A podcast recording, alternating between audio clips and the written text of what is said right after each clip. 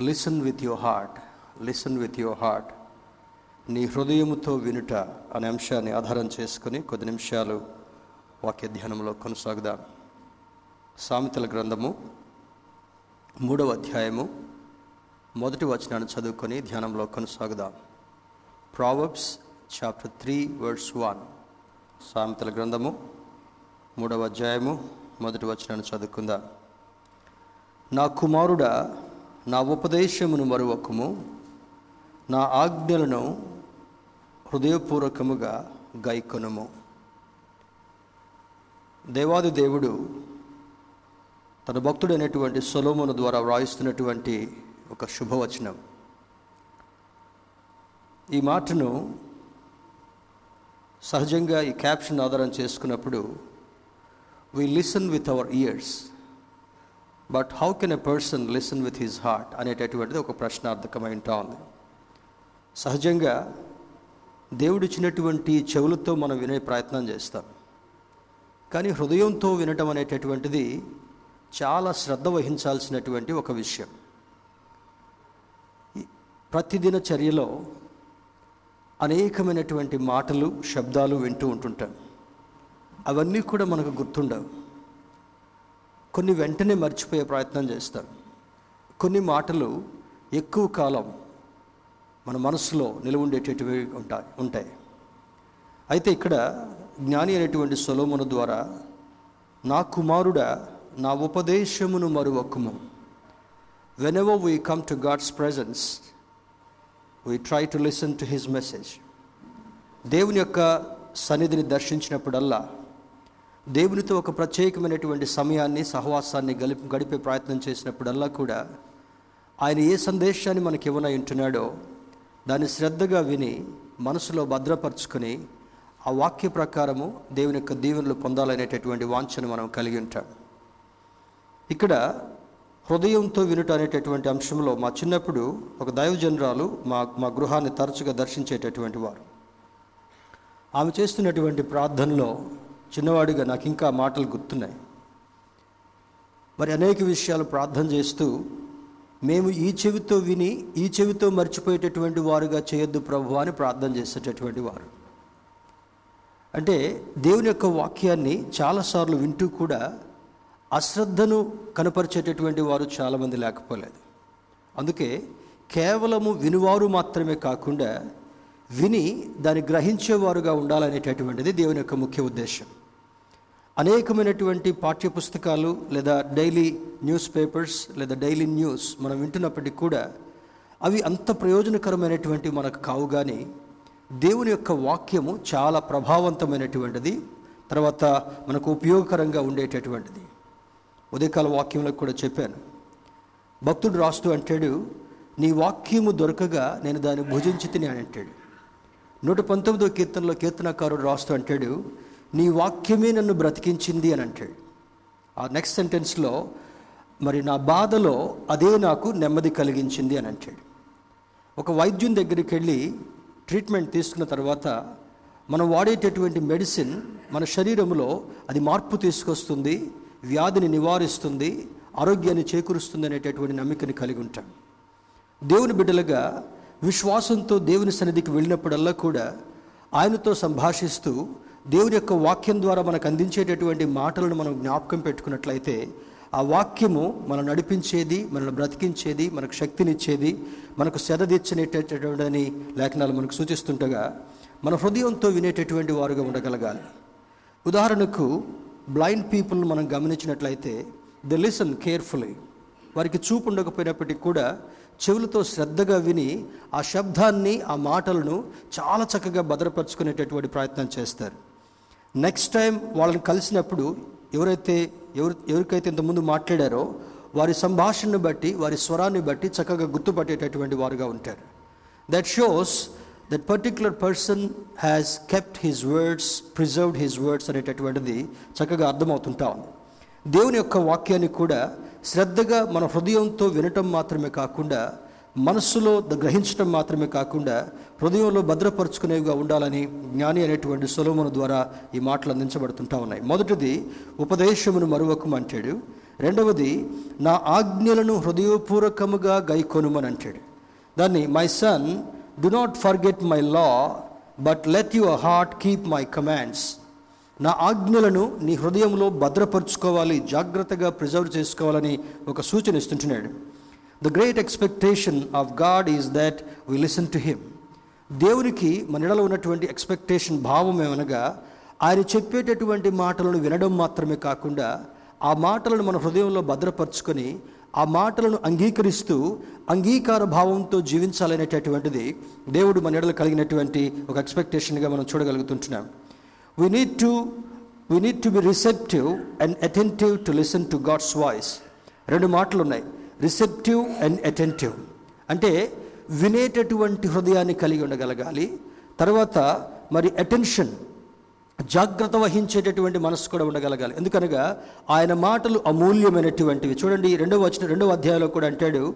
రెండవ అధ్యాయము మొదటి నుంచి కొన్ని మాటలు మనం పరిశీలన చేస్తే సామెతల గ్రంథము రెండవ అధ్యాయం మొదటి నుంచి కొన్ని మాటలు చూద్దాం. నా కుమారుడా నీవు నా మాటలను అంగీకరించి నా ఆజ్ఞలను నీ యొద్ద దాచుకుని ఎడల. ఏం దాచుకోవాలంటే? Normally what do we preserve ఏం దాచిపెట్టుకుంటాం మనం? ఆభరణాలు దాచుకుంటాం డబ్బు దాచుకుంటాం విలువైన వస్తువులు దాచుకుంటాం విలువైనటువంటి వస్త్రాలు దాచిపెట్టుకుంటాం. తర్వాత మనకి ఏమి ఇష్టమో వాటిని భద్రంగా జాగ్రత్తగా భద్రపరుచుకునేటటువంటి ప్రయత్నం చేస్తాం. కానీ ఈ యొక్క జ్ఞాని అయినటువంటి సొలోమోను నా ఆజ్ఞలను నీ యొద్ద దాచుకునేలా జ్ఞానమునకు నీ చెవి యొగ్గి హృదయపూర్వకముగా వివేచనను అభ్యసించిన ఎడల. ఏం చేయాలంటే జ్ఞానాన్ని అడగాలి హృదయపూర్వకంగా వివేచనను అభ్యాసం చేయాలంటే. You need to practise in order to get God given wisdom ఈ జ్ఞానం అనేటటువంటిది లాంగ్వేజ్ ద్వారా మన మన భాషల ద్వారా మాట్లాడేటటువంటి దాని ద్వారా బోధించేటటువంటి విధానం ద్వారా కొంత జ్ఞానం మనకు దొరకొచ్చేమో కానీ వివేకం అనేటటువంటిది కేవలము దేవుని యొక్క అమూల్యమైనటువంటి మాటల ద్వారా మాత్రమే వివేకం దొరుకుతుంటా ఉంది. ఇదే జ్ఞాన జ్ఞాని అయినటువంటి సొలోమోను తొమ్మిదవ అధ్యాయం పదవ వచనంలో అంటాడు యహోవో ఎందు భయభక్తులు కలిగి ఉండుటయే జ్ఞానమునకు మూలము అని అంటాడు. చాలామంది తల్లిదండ్రులు ఈ సత్యాన్ని గ్రహించట్లా. వారి వారి బిడ్డలను మంచి మంచి స్కూల్స్లో కాలేజెస్లో జాయిన్ చేసేంత వరకు ఆలోచన చేస్తున్నారు కానీ దేవుని దగ్గర జ్ఞానం లభ్యమవుతుంది.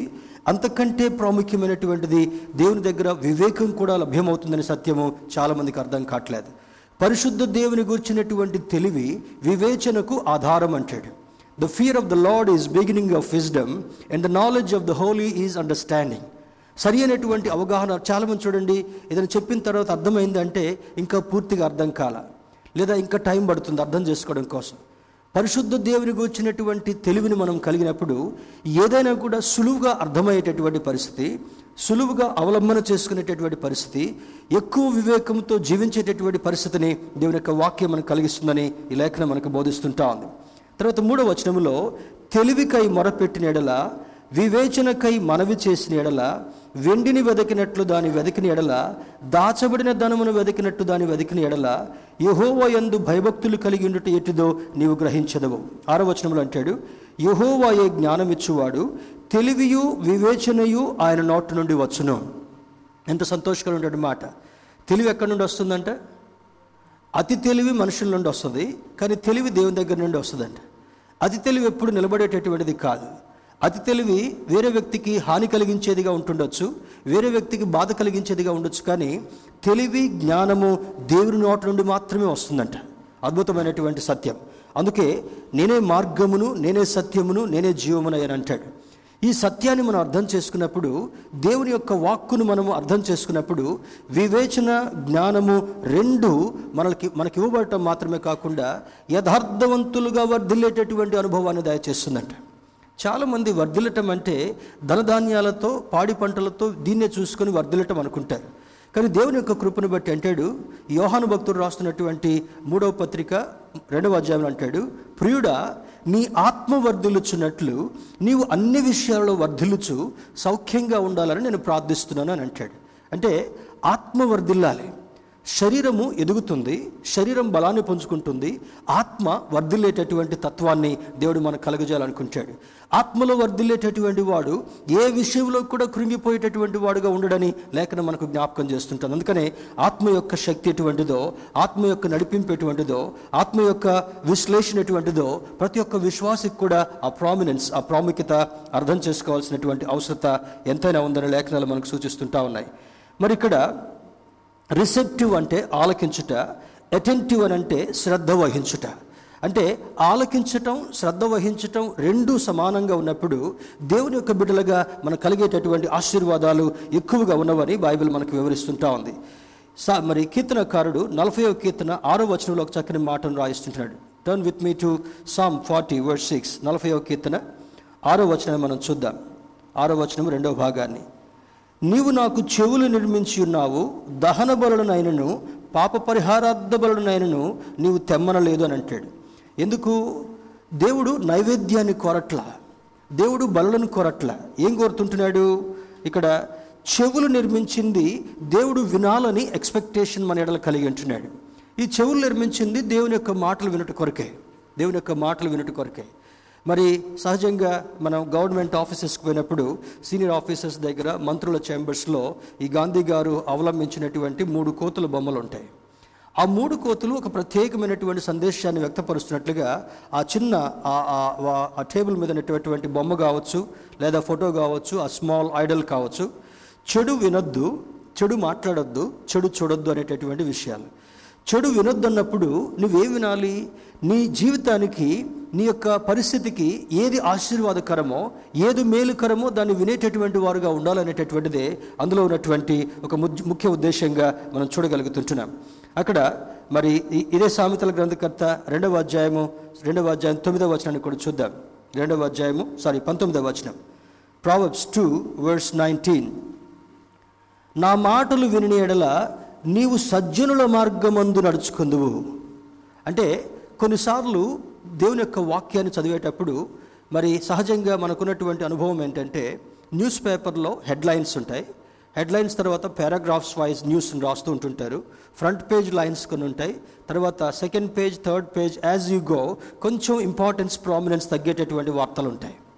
కొన్ని కొన్ని పేజెస్లో స్పోర్ట్స్ న్యూస్ కొన్ని పేజెస్లో ఎకానమీ సంబంధించినటువంటి న్యూస్ కొన్ని పేజెస్లో ఆరోగ్యవంతమైనటువంటివి కొన్ని పేజెస్లో సైన్స్ పరమైనటువంటి న్యూస్ రాస్తూ ఉంటుంటారు. తర్వాత విశ్లేషకులు రీడ్ బిట్వీన్ ద లైన్స్ అని అంటారు. ఒక స్టేట్మెంట్కి ఇంకొక హెడ్డింగ్కి మధ్యలో ఉండేటువంటి సందేశం ఏమనగా నువ్వు ఇది చేస్తున్నావు లేదా నువ్వు ఇది చేయట్లేదు అనేటటువంటి దానికి మధ్యలో కొన్ని ప్రత్యేకమైనటువంటి అర్థాలు కూడా ఉన్నట్టుగా మనం గ్రహించాలి. ఇదే పంతొమ్మిదవ వచనంలో అంటాడు పంతొమ్మిదవ వచనం చివరి భాగంలో నా మాటలు విని ఎడల నీవు సజ్జనుల మార్గమందు నడుచుకుందువు. దానికి వేరుగా పక్కన ఇంకేం వాక్యం వినిపించబడుతుంటా ఉంది? ఆయన మాటలు వినకపోతే మనము దుర్జనుల మార్గంలో నడుచుకునేటటువంటి ప్రమాదం కూడా లేకపోలేదు. దేవుని యొక్క మాట వినేటటువంటి వాడు ఎప్పుడు సజ్జనుల మార్గంలో నడిచేటటువంటి వాడుగా ఉంటాడంట. ఈరోజు అనర్థాలు సంభవించడానికి కారణం ఏమనగా ఈరోజు విపరీతమైనటువంటి శోధనలను కీడును అనుభవించడానికి కారణం ఏమనగా దేవుని మాటలు ఎవరైతే పెడచెవిని పెట్టేటటువంటి వారుగా ఉంటారో దేవుని మాటలు నిర్లక్ష్యం చేసేటటువంటి వారు ఎవరైతే ఉంటారో దేవుని మాటలు శ్రద్ధగా చదవకుండా వాటిని దూరంగా పెట్టేటటువంటి వారు ఎవరైతే ఉంటారో దుష్ట సంబంధమైనటువంటి కీడు సంబంధమైనటువంటి పరిస్థితుల్లో పడిపోయేటటువంటి వారు కోకొరలుగా ఉన్నట్లుగా మనకు కనబడుతుంటా ఉంది. అందుకే పంతొమ్మిదవ అధ్యాయం చివరి భాగంలో ఈ రెండు మాటలు రాస్తుంటాడు డేవిడ్ సేస్ నీవు నాకు చెవులు నిర్మించున్నావు అని అంటాడు. Ears to listen eyes to see mouth to speak ఈయన సృష్టించినటువంటి యొక్క అవయవాలన్నీ కూడా ఒక్కొక్క అవయవానికి ఒక్కొక్క ప్రత్యేకమైనటువంటి ఒక ఒక పద్ధతిని ఒక విశిష్టతను దేవుడు కల్పించినట్టుగా మనకు అర్థమవుతుంటా ఉంది. దేవుడు ఇచ్చినటువంటి చెవులతో ఆయన మాటలను విని ఈ మనసుతో అర్థం చేసుకొని హృదయంలో భద్రపరుచుకొని ఆ మాటల ప్రకారం జీవించేటటువంటి వారుగా ఉండాలనేటటువంటిదే దేవుని యొక్క ముఖ్య ఉద్దేశంగా కనబడుతుంటా ఉంది. ఈ ఈ సామెతల గ్రంథము ఏడవ అధ్యాయం రెండవ వచనంలో మరొక చక్కని మాట రాస్తున్నాడు. Proverbs chapter seven verse two నీ నా ఆజ్ఞలను నీవు మనస్సును ఉంచుకుని ఎడల నీ కనుపాప వలె నా ఉపదేశమును కాపాడిన ఎడల నీవు బ్రతుకుదువు. ఎవరు బ్రతుకుతారంట? అందరూ బ్రతుకుతుంటున్నారు. మరి ప్రపంచంలో ఏడు వందల యాభై కోట్ల మంది కూడా బ్రతుకుతుంటున్నారు. వాళ్ళు బ్రతికేదానికి మనం బ్రతికేదానికి తేడా ఏముంది? మన కళ్ళ ముందు చాలామంది కష్టాలు పడేటటువంటి వాళ్ళని చూస్తాం. చాలామంది వ్యాధిగ్రస్తులుగా ఉన్నటువంటి వాళ్ళని చూస్తాం. చాలామంది శ్రమను అనుభవించేటటువంటి వాళ్ళని చూస్తాం.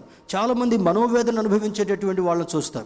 కానీ దేవుని యొక్క మాటను వినేటటువంటి వాడిని నా ఆయన ఆజ్ఞలను మన మనస్సులో ఉంచుకున్నట్లయితే ఆయన ఆజ్ఞలను దాచిపెట్టుకున్నట్లయితే కనుపాపను కాపాడినట్లుగా వాటిని కాపాడేటట్లయితే మనం ఆహ్లాదకరంగా సంతోషకరంగా సమాధానకరంగా బ్రతికేటటువంటి వారుగా ఉంటాం.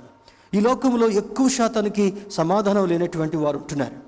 దేవుని బిడ్డలుగా ఆయన ఇచ్చినటువంటి ఒక విలువైనటువంటి ఒక ఒక అస్త్రం ఏమంటే దేవుని సన్నిధిలో ప్రార్థన చేస్తూ దేవుని యొక్క వాక్య ప్రకారం నడిచేటటువంటి వారు విశ్వాసంతో అడుగులు వేసేటటువంటి వారికి ఎన్ని శోధనలు ఎంత ఒత్తిడి పైనుండి కలిగినప్పటికీ కూడా మనసులో నెమ్మదిని సమాధానాన్ని అనుగ్రహించేటటువంటి దేవుడు మనం ఆరాధించేటటువంటి దేవుడని లేఖనాలు జ్ఞాపకం చేస్తుంటున్నాయి. ఇక్కడ ఏంటంటాడు ఆజ్ఞలను మనసున ఉంచుకునేలా కనుపాపను ఉపదేశము వలె కాపాడేలా నీవు బ్రతుకుదు అని అంటాడు. మళ్ళా ఇంకొక పేజ్ తిప్పుదాం ఎనిమిది అధ్యాయం ముప్పై రెండు వచనంలో కూడా అద్భుతమైనటువంటి మాట ఉంది. Chapter eight verse thirty two ముప్పై రెండు వచనం. కావున పిల్లలారా నా మాట ఆలకించుడి నా మార్గములను అనుసరించువారు ధన్యులు అని అంటాడు. నా మార్గమును అనుసరించువారు ధన్యులు అని అంటాడు. దేవుని యొక్క మార్గాన్ని అనుసరించి నడిచేటటువంటి వారు ధన్యులు. మరి ధన్యతల గురించి మతేశ్వార్త ఐదవ అధ్యాయంలో కూడా రాస్తాడు. ఆ ఆ కొండ మీద చేసినటువంటి ప్రసంగంలో అద్భుతమైనటువంటి ఆ యొక్క మొదటి పది పదకొండు వచనాల్లో ధన్యతల గురించి రాస్తూ ఇలా చేసేటటువంటి వారు ధన్యులు ఇలా బ్రతికేటటువంటి వారు ధన్యులు ఇలా నివసించేటటువంటి వారు ధన్యులు అని అంటాడు. పరలోక రాజ్యం ఎవరిది? సంతోషంగా ఎవరు ఉంటారు? మరి ఆశీర్వాదాలు ఎవరు పొందుకుంటారు అనేటటువంటి అద్భుతమైనటువంటి మాటలు అక్కడ రాస్తారు. సామెతల గ్రంథం ఇరవై మూడవ అధ్యాయం పదిహేను వచనంలో God will be happy if you gain knowledge ఏ తండ్రికి సంతోషం కలుగుతుందంటే కుమారుడు మంచిగా చదివి చక్కని మార్క్స్ స్కోర్ చేస్తూ మంచి విషయాలను స్కూల్ నుంచి తీసుకుని వస్తున్నప్పుడు తల్లికి తండ్రికి కుటుంబంలో సంతోషం కలుగుతుంటా ఉంది.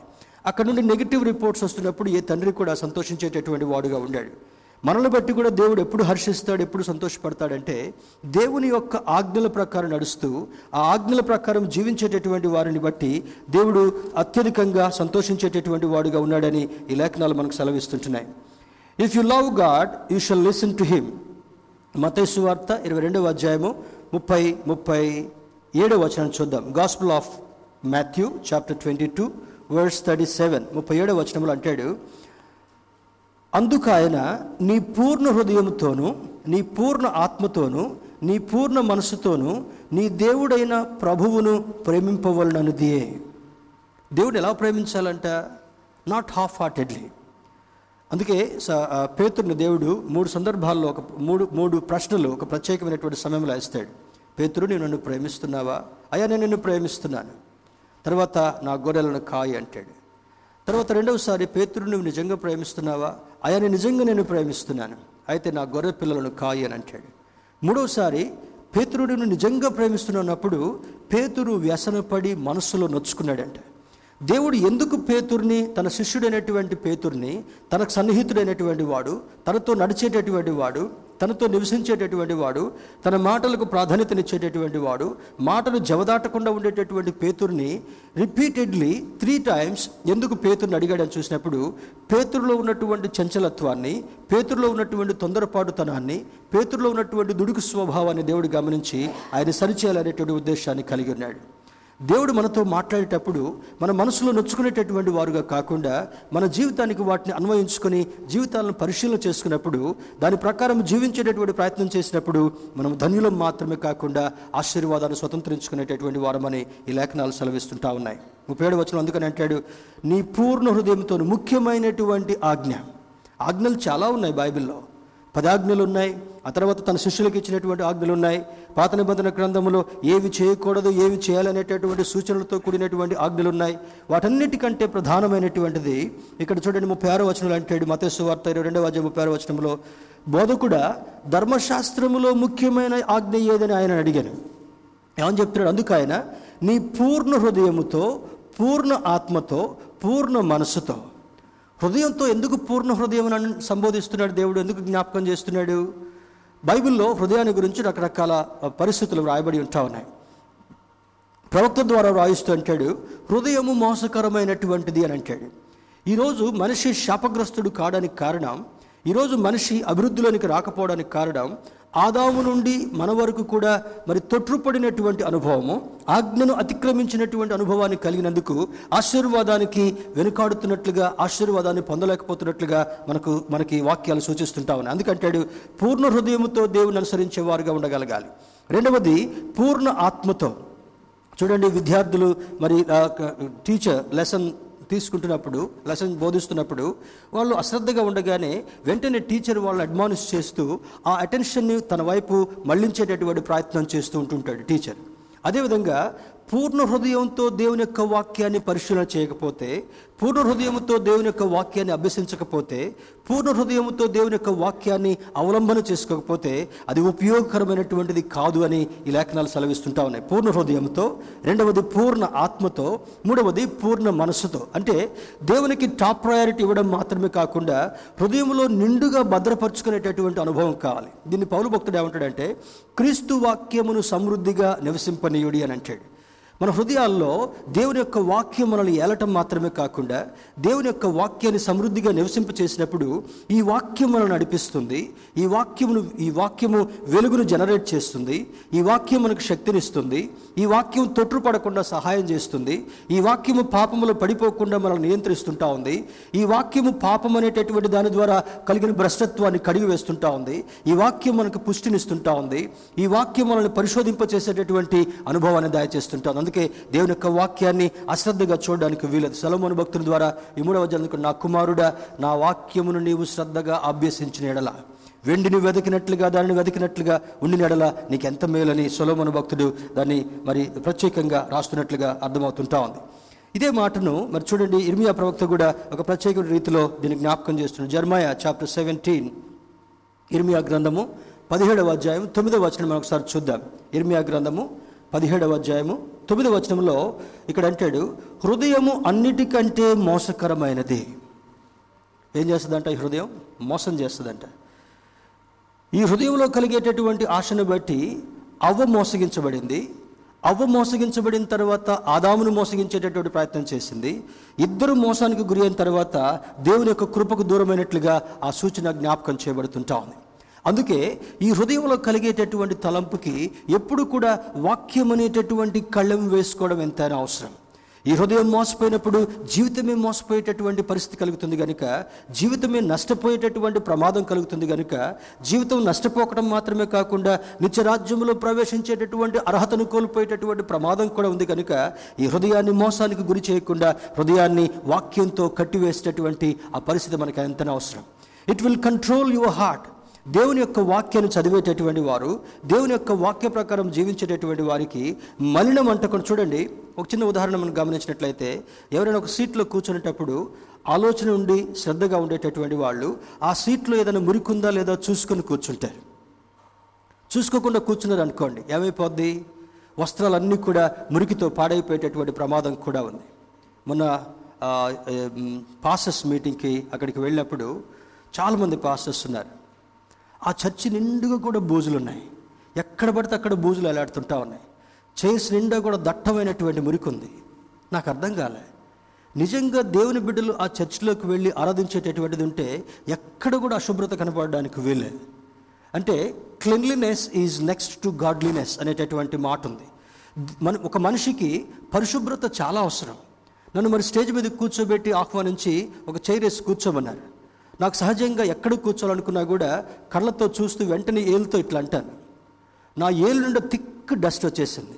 ఇప్పుడు నేను వేసుకున్నటువంటి శుభ్రమైనటువంటి బట్టలతో ఆ కుర్చీలో కూర్చుంటే నా పరిస్థితి ఏంటి? నా బట్టలు ఆ కుర్చీలో ఉన్నటువంటి మురికిని తుడిచేటటువంటి పరిస్థితి తప్పకుండా కలుగుతుంటా ఉంది. ఇక అసహనంగా హ్యాంకీ తీసుకొని కొంచెం నేను కూర్చోగలిగినంత వరకు హ్యాంకీతో తుడిచేసుకొని అక్కడ చాలా కష్టంగా ఒక రెండు నిమిషాలు కూర్చొని ఆ నాలుగు గంటలు నిలబడే బోధించాను. One and half one and half three hours. అక్కడ ఆ దేవుని యొక్క సన్నిధిలో ఆ ఆ మురికి ఉండడానికి వీల్లేదు. దేవుని యొక్క బిడల హృదయాల్లో మురికి ఉండడానికి వీల్లేదు. మన పరిసరాల్లో మురికి ఉండకుండా ఏ విధంగా శుభ్రపరచుకుంటామో ఈ మనసులో కూడా మలినము చేరిపోకుండా ఉండాలంటే ఎప్పటికప్పుడు వాక్యంతో శుభ్రం చేసుకునేటటువంటి పరిస్థితి మనకు ఎంతైనా అవసరం. అందుకని అంటాడు భక్తుడు? వాక్యముతో ఉదక స్నానం చేయాలంట. అంటే పైనుండి కింది వరకు తలస్నానం చేస్తే తల మొదలుకున్న కాలు వరకు ఏ విధంగా శుభ్రమయ్యేటటువంటి పరిస్థితి కలుగుతుంటా ఉందో దేవుని సన్నిధికి వెళ్ళినప్పుడల్లా కూడా దేవుని యొక్క వాక్యం చదివినప్పుడల్లా కూడా ఈ వాక్యంతో ఉదక స్నానం చేయడం మాత్రమే కాకుండా పరిశుద్ధాత్మ అనేటటువంటి అగ్ని చేత ఈ మలినాన్ని దహించి వేసుకోవడం మాత్రమే కాకుండా దేవుని దృష్టిలో స్పష్టమైన శుద్ధమైనటువంటి జీవితాన్ని జీవించేవారుగా ఉండగలగాలి. యాభై ఒకటో కీర్తనలో కీర్తనకారుడు అదే రాస్తాడు శుద్ధ హృదయం నాకు దయచేయ చేయకూడనటువంటి పని చేశాడు అంటకూడనటువంటి మురికిని అంటించుకున్నాడు భయంకరమైనటువంటి భ్రష్టత్వంలో పడిపోయినటువంటి వాడుగా ఉన్నాడు. నీ పరిశుద్ధాత్మను నా దగ్గర నుండి దూరం చేయొద్దాయని దేవుని సన్నిధిలో ప్రాధాయపడుతుంటున్నాడు. ఆయన సన్నిధికి వచ్చినప్పుడల్లా కూడా మనం పై రూపంతో శుభ్రంగా ఉంచుకోవడం మాత్రమే కాదు కానీ మనసులో మలినం లేకుండా మనసులో కలుషితం లేకుండా మనసులో అపరిశుభ్రత లేకుండా ఉండేటట్లుగా దేవుని యొక్క వాక్యంతో ఎప్పటికప్పుడు ప్రక్షాళన చేసుకునేటటువంటి వారుగా ఉండాలని లేఖనం మనకు సూచిస్తుంటా ఉంది. దేవుని బిడ్డలారా ఈ సాయంకాల వేళ దేవుని సన్నిధానంలో చేరినటువంటి మనము హృదయం మోసక అన్నిటికంటే మోసకరమైనటువంటిది అది ఘోరమైన వ్యాధి కలది దాన్ని గ్రహింపగలిగినటువంటి వాడెవడు? Doctors can check your body. Doctors can check your check your parts of the body. కానీ ఈ డాక్టర్కి హృదయం యొక్క పరిస్థితి అర్థం కాదు. సైకాలజిస్ట్ మనకున్నటువంటి క్రియలను బట్టి మన చేష్టలను బట్టి కొంతవరకు మన మతి స్థిమితం ఏ విధంగా ఉంది అని చూడగలిగే ప్రయత్నం చేస్తారు కానీ హృదయం యొక్క వ్యాధిని గ్రహింపగలిగినటువంటి వాడు మనల్ని సృష్టించినటువంటి సృష్టికర్త అయినటువంటి దేవుడు మాత్రమే. ఆయన దగ్గరకు వచ్చిన తర్వాత హృదయంలో ఉన్నటువంటి ఏ మురికిని కూడా మనం దాచిపెట్టుకోలేం. ఆయన కనులకు మరుగైనటువంటిది ఏదీ లేదని లేఖనం సెలవిస్తుంది కనుక you cannot pretend before God దేవుని దగ్గరికి వచ్చి నటిస్తూ మనం శుభ్రంగా ఉన్నాం మనం మంచిగా ఉన్నాం పరిశుద్ధంగా ఉన్నాం అనేటటువంటి గెటప్లు మనం ఇవ్వాల్సినటువంటి అవసరత ఎంత మాత్రం కూడా లేదు. He knew your your life perfectly నిన్ను చూచేటటువంటి దేవుడు నీ మనస్సు దేవునికి ఎంత సన్నిహితంగా ఉంది నీ ఆలోచన దేవునికి ఎంత సన్నిహితంగా ఉంది నీ క్రియలు కార్యాలు దేవుని సంతోషపెట్టేవిగా ఉన్నాయా బాధ పెట్టేటటువంటివిగా ఉన్నాయా రహస్యమందు జీవించేటటువంటి జీవిత శైలి దేవునికి భిన్నంగా ఉందా దేవునికి ఇష్టంగా ఉందా అనేటటువంటిది ఎప్పటికప్పుడు మనం జాగ్రత్తగా చూసుకునేటటువంటి పరిస్థితి ఎంతైనా. అందుకనేటాడు ఇర్మియా భక్తుడు హృదయం అన్నిటికంటే మోసకరమైనటువంటిది అది ఘోరమైనటువంటి వ్యాధి కలది దానిని గ్రహింపగలిగినటువంటి వాడు ఎవడు అని అంటాడు. ఏహెస్కేలు భక్తులతో ఇస్రాయల్ గురించి మాట్లాడుతున్నటువంటి మాటలు అంటాడు ఈ మొండి హృదయాన్ని గడ్డుబారినటువంటి హృదయాన్ని ఈ స్టిఫ్ నెక్డ్ మనస్తత్వాన్ని దేవుని సంధికి వెళ్ళినప్పుడు లార్డ్ హియర్ ఐ యామ్ అని దేవునికి మనం సమర్పించుకున్నప్పుడు ఏం చేస్తాడంట ఈ రాతి గుండెను తీసివేసి శుతిమెత్తనతో కూడినటువంటి మాంసపు గుండెను మనకు అమర్చేటటువంటి దేవుడు మన దేవుడు. డాక్టర్ ట్రాన్స్ప్లాంటేషన్ చేయాలంటే చాలా ఖరీదవుద్ది కానీ దేవుని దగ్గరికి వెళ్ళినప్పుడు మన మనస్తత్వాన్ని బాగు చేయాలంటే ఆయన రక్తంతో కడిగి శుద్ధి చేయడం మాత్రమే కాకుండా నూతన మనస్సును నూతన ఆశయాలను అనుగ్రహించేటటువంటి దేవుడు మన దేవుడు. పాత మనసుతో వెళ్ళి దేవుని సన్నిధిలో కుమరించినప్పుడు ఆయన ఏం చేస్తాడంట? శిలులో కాచినటువంటి అమూల్యమైనటువంటి రక్తాన్ని ఆ మొండి మరకలపై పంపించి ఆ మొండి హృదయంపై పంపించి కఠినమైనటువంటి మనస్తత్వాన్ని దేవునికి దుఃఖం బాధ ఆయాసం కలిగించేటటువంటి మనస్తత్వాన్ని ఏ మనసుతో అయితే ఆశీర్వాదాన్ని స్వతంత్రించుకోలేకపోతున్నామో దాన్ని మొత్తాన్ని కూడా సరిచేసిన తర్వాత ఆశీర్వాదంతో కూడినటువంటి మనస్సును దేవుడు మనకు అనుగ్రహించేటటువంటి వాడు. దేవుని యొక్క గ్రంథాన్ని అందుకని శ్రద్ధగా చదవాలి. దేవుని యొక్క వాక్య ప్రకారం జీవించేటటువంటి వారుగా ఉండగలగాలి. చెవులతో వినేవాళ్ళుగా మాత్రం కాకుండా మన మనసులో వాటిని భద్రపరుచుకొని వాక్య ప్రకారం జీవించేటటువంటి అనుభవాన్ని మనం కలిగి ఉండాలని ఈ లేఖనాలు మనకు సెలవిస్తుంటా ఉన్నాయి.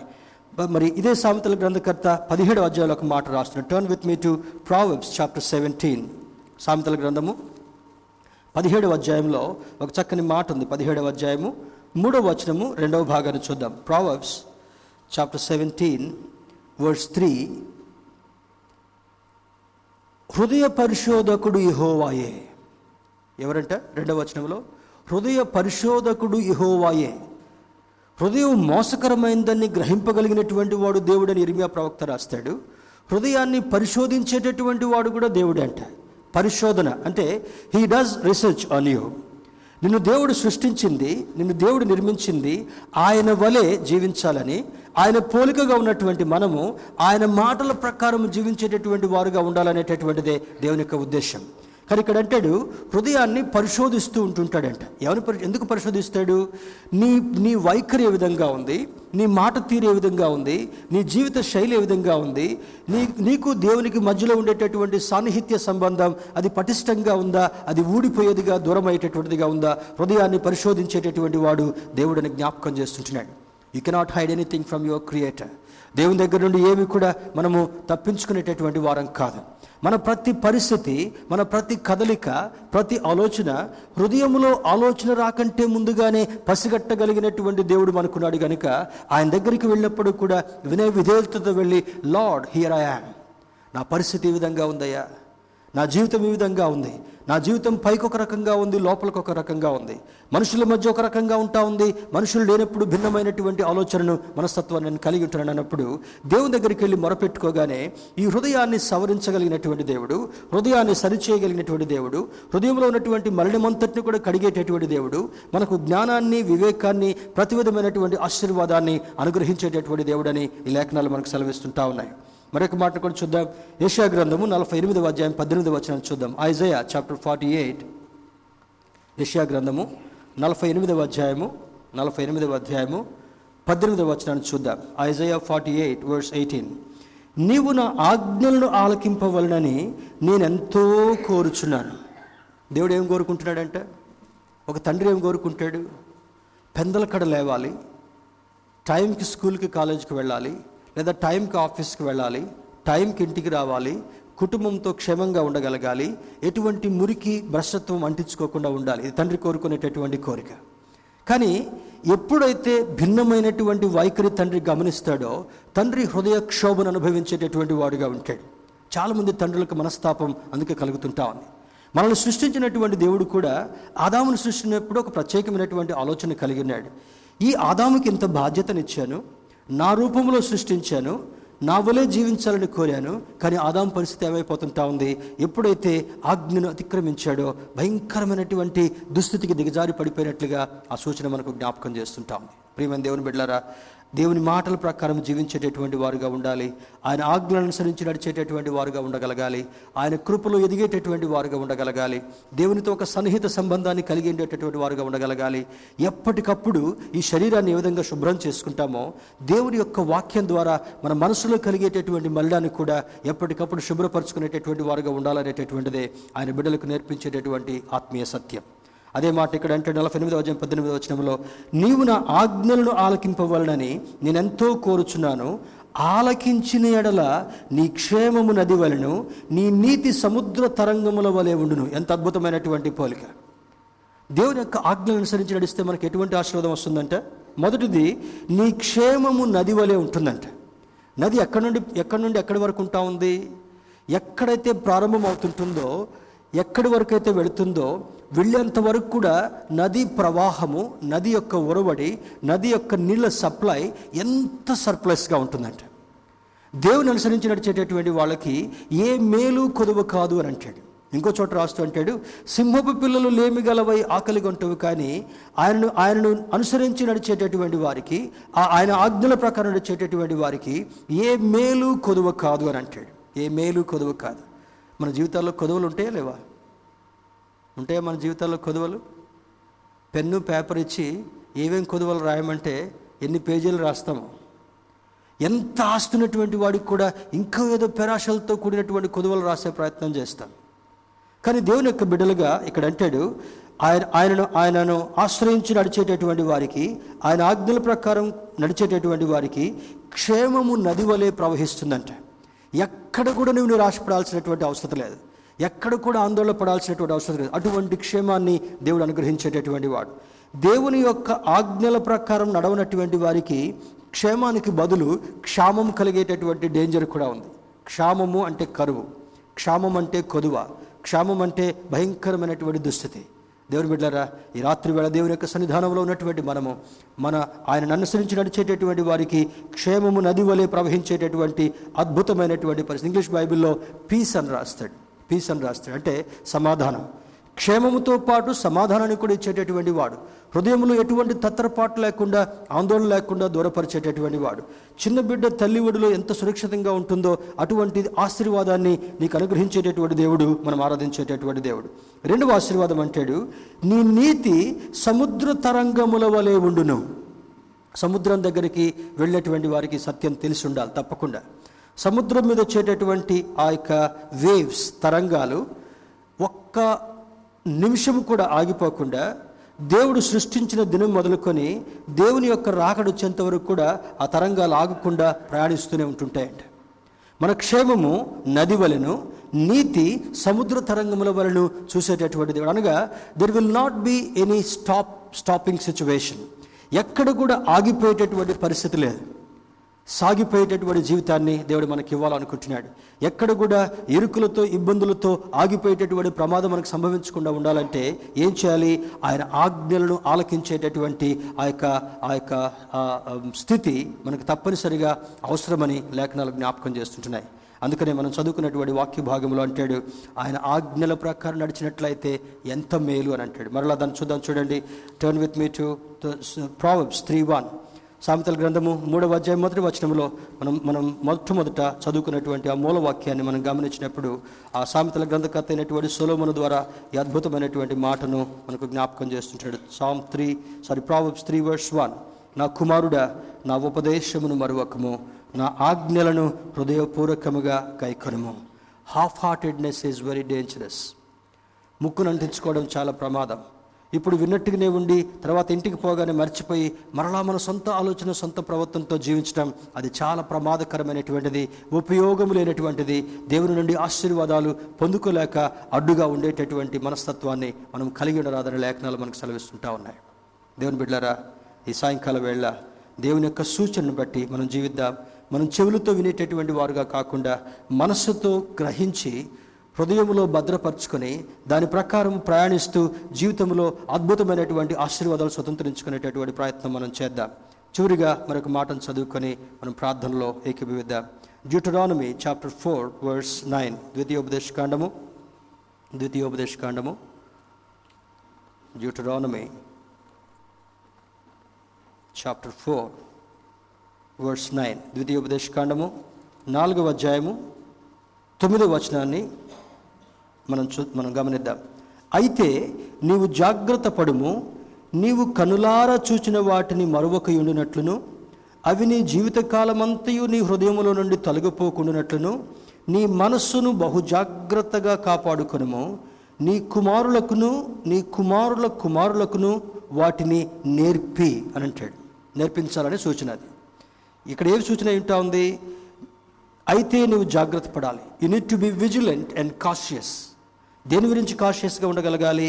కన్నులారా చూచినటువంటి వాటిని మరొక ఉండినట్లుగా జీవితకాలం అంతా కూడా హృదయంలో నుండి తొలగిపోకుండానట్లును నీ మనస్సును బహుజాగ్రత్తగా కాపాడుకును కాపాడుకొనము. You need to preserve your mind and heart so carefully ఈ మనస్సు జారిపోయేటటువంటిది ఈ మనస్సు భ్రష్టత్వంలో పడిపోయేటటువంటిది ఈ మనస్సు కృంగిపోయేటటువంటిది ఈ మనస్సు దురాశలకు లోనయ్యేటటువంటిది ఈ మనస్సు పాపానికి చేరువయ్యేటటువంటి ప్రమాదం చాలా ఎక్కువగా ఉంది కనుక ఈ మనస్సును బహు జాగ్రత్తగా కాపాడుకోమని సూచనిస్తుంటున్నాడు. Once you lose your heart your mind you will be washed away ఎక్కడికో ప్రవాహంలో కొట్టుకొని పోయేటటువంటి వారుగా ఉండే ప్రమాదం ఉంది కనుక దేవుని యొక్క వాక్యాన్ని పట్టుకొని బ్రతికేటటువంటి వారుగా ఉందా. ఈ చెవులతో విని మర్చిపోయేటటువంటి వారు కాకుండా హృదయంతో విని మనసుతో విని ఆ మనస్సులో కలిగినటువంటి దానిని భద్రపరుచుకొని దేవునికి బిడలుగా జీవించే ప్రయత్నం చేద్దాం. జీవితకాలం అంతా కూడా తొలగిపోకుండా మనస్సును బహు జాగ్రత్తగా ఉంచుకోవాలంట. ఇంకొక మాట కూడా చూద్దాం. Deuteronomy six word six and seven ద్వితీయోపదేశకాండము ఆరో అధ్యాయము ఆరు ఏడు వచనాలు చూద్దాం. నేడు నేను నీకు ఆజ్ఞాపించు ఈ మాటలు నీ హృదయంలో ఉండవలను. నీవు నీ కుమారులకును వాటిని అభ్యసింపచేసి నీ ఇంట కూర్చుండినప్పుడును త్రోవను నడుచునప్పుడును పండుకొనున్నప్పుడును లేచినప్పుడును వాటిని గురించి మాట్లాడేవాడు. నాలుగు అద్భుతమైనటువంటి సూచనలు ఇస్తున్నాడు. ఆజ్ఞాపించేటటువంటి మాటలు హృదయంలో ఉంచుకోవాలి. మర్చిపోకుండా ఉండొద్దు. మొదటి మొదటి ఇన్స్ట్రక్షన్ రెండవది కుమారులకును వాటిని అభ్యసింపచేసి మన బిడ్డలకు వాటిని నేర్పించాలి తప్పకుండా. అందుకే తల్లికి తండ్రికి ఒక ప్రత్యేకమైనటువంటి బాధ్యత ఉంది. దేవుని యొక్క మాటలను వారికి అభ్యసింపజేసేటటువంటిది. A for apple B for ball అని చెప్పినంత మాత్రం సరిపోలా. లేదా ఫోటోలో చూసి ఎవరని చెప్పి గుర్తుపట్టేటటువంటి దాని గురించి చేస్తే సరిపోలే. ఏం చేయాలంట? దేవుని యొక్క మాటలను వారికి అభ్యాసం చేయించాలంట. మాటలు నేర్పించడం మాత్రమే కాకుండా ప్రార్థనలు నడిపించడం మాత్రమే కాకుండా కుటుంబంలో దేవుని యొక్క భయభక్తులు నేర్పించడం మాత్రమే కాకుండా ఏం చేయాలి? కూర్చుండినప్పుడును త్రోవను నడిచినప్పుడును పండుకొనున్నప్పుడును లేచినప్పుడును వాటిని గురించి మాట్లాడేవాడు. ఇప్పుడు ఎక్కడ చూడండి. ఆటోలో ప్రయాణం చేస్తున్నా క్యాబ్లో ప్రయాణం చేస్తున్నా రైల్ ట్రైన్లో ప్రయాణం చేస్తున్నా ఫ్లైట్లో ప్రయాణం చేస్తున్నా కూడా దేంట్లో దేంట్లో నిమగ్నం అయిపోతున్నారు అందరూ? ఒక ల్యాప్టాప్ ఓపెన్ చేసావు ఒక ట్యాబ్ ఓపెన్ చేసావు ఒక మొబైల్ ఓపెన్ చేసావు పక్కోళ్ళకి వినపడకుండా మనం ఏం చూస్తున్నామో తెలవకుండా చెవుల్లో చక్కగా ఆ పరికరాలు అమర్చుకొని నీవు చూడవలసింది వినవలసింది విని తన్మయత్వంలో మునిగి తేలిపోయేటటువంటి వాళ్ళు కోకులలుగా ఉంటున్నారు. People are misled by by hearts desire హృదయాంతరంగంలో కలిగేటటువంటి కోరికలను బట్టి వారి యొక్క వాంఛ వారి యొక్క ఆలోచన వారి యొక్క పరిస్థితులు లోకముతో ముడివేయబడినటువంటివిగా ఉంటున్నవి కనుక దాని నుండి భిన్నంగా దాని నుండి వేరుగా దేవుని యొక్క బిడ్డలుగా పడుకునేటప్పుడు నడిచేటప్పుడు త్రోవను వెళ్ళేటప్పుడు లేచినప్పుడు అన్ని సందర్భాల్లో కూడా దేవుని యొక్క వాక్యాన్ని ధ్యానం చేసుకునేటటువంటి వారుగా ఉండగలగాలి. That gives knowledge that gives wisdom that gives preservation to you నీ నీ దృష్టి నీ దేవుని యొక్క దృష్టిలో నీకు తెలివిని వివేకాన్ని జ్ఞానాన్ని ఇవ్వడం మాత్రమే కాకుండా నిన్ను భద్రపరిచేది దేవుని యొక్క వాక్యం. నిన్ను జీవింపచేసేది దేవుని యొక్క వాక్యం. నిన్ను శ్రద్ధగా నడిచేటటువంటి వాడిగా చేయగలిగిన దేవుని యొక్క వాక్యం. నీ క్షేమము నది వలె ప్రవహింప చేయగలిగింది దేవుని యొక్క వాక్యం. నీ నీతి సముద్ర తరంగం వలె కొనసాగింప చేయగలిగింది దేవుని యొక్క వాక్యం కనుక ఈ దేవుని యొక్క వాక్యాన్ని అశ్రద్ధ చేయకుండా వాక్య ప్రకారం జీవించేటటువంటి వారుగా ఉందాం. హృదయంతో వినేవారితో దేవుడు తన వాక్యంతో మాట్లాడతాడంట. హృదయంతో వినేటటువంటి వారితో దేవుడు తన వాక్యంతో మాట్లాడతాడంట. You need to remember this ఎప్పుడైనా సరే చెవులతో విని పరధ్యానంగా ఏదో ఒక pre pre preconceived notion లేదా మనసులో ఏదో ఒక అమైనటువంటి ఆలోచన పెట్టుకొని దేవుని యొక్క సన్నిధిలో ఉండడం కాదు. శ్రద్ధగా వినేటటువంటి వారుగా తప్పక అర్థం చేసుకునేటటువంటి వారుగా తప్పని పరిస్థితిలో దేవుని యొక్క వాక్య ప్రకారం నడిచేటటువంటి వారుగా ఉన్నప్పుడు ఆయన వాక్యంతో మనతో మాట్లాడేటటువంటి దేవుడు ఈ దేవుడు అంటున్నాడు listen with your heart and be blessed మన మనసులో దేవుని యొక్క వాక్యం విని ఆశీర్వదించబడదా? తరతరాల వరకు కూడా దీవించబడదా? దుష్టుని యొక్క యుక్తిలో చిక్కుకోకుండా ఉందా? దేవుని యొక్క కృపలో ముందుకు సాగుదాం.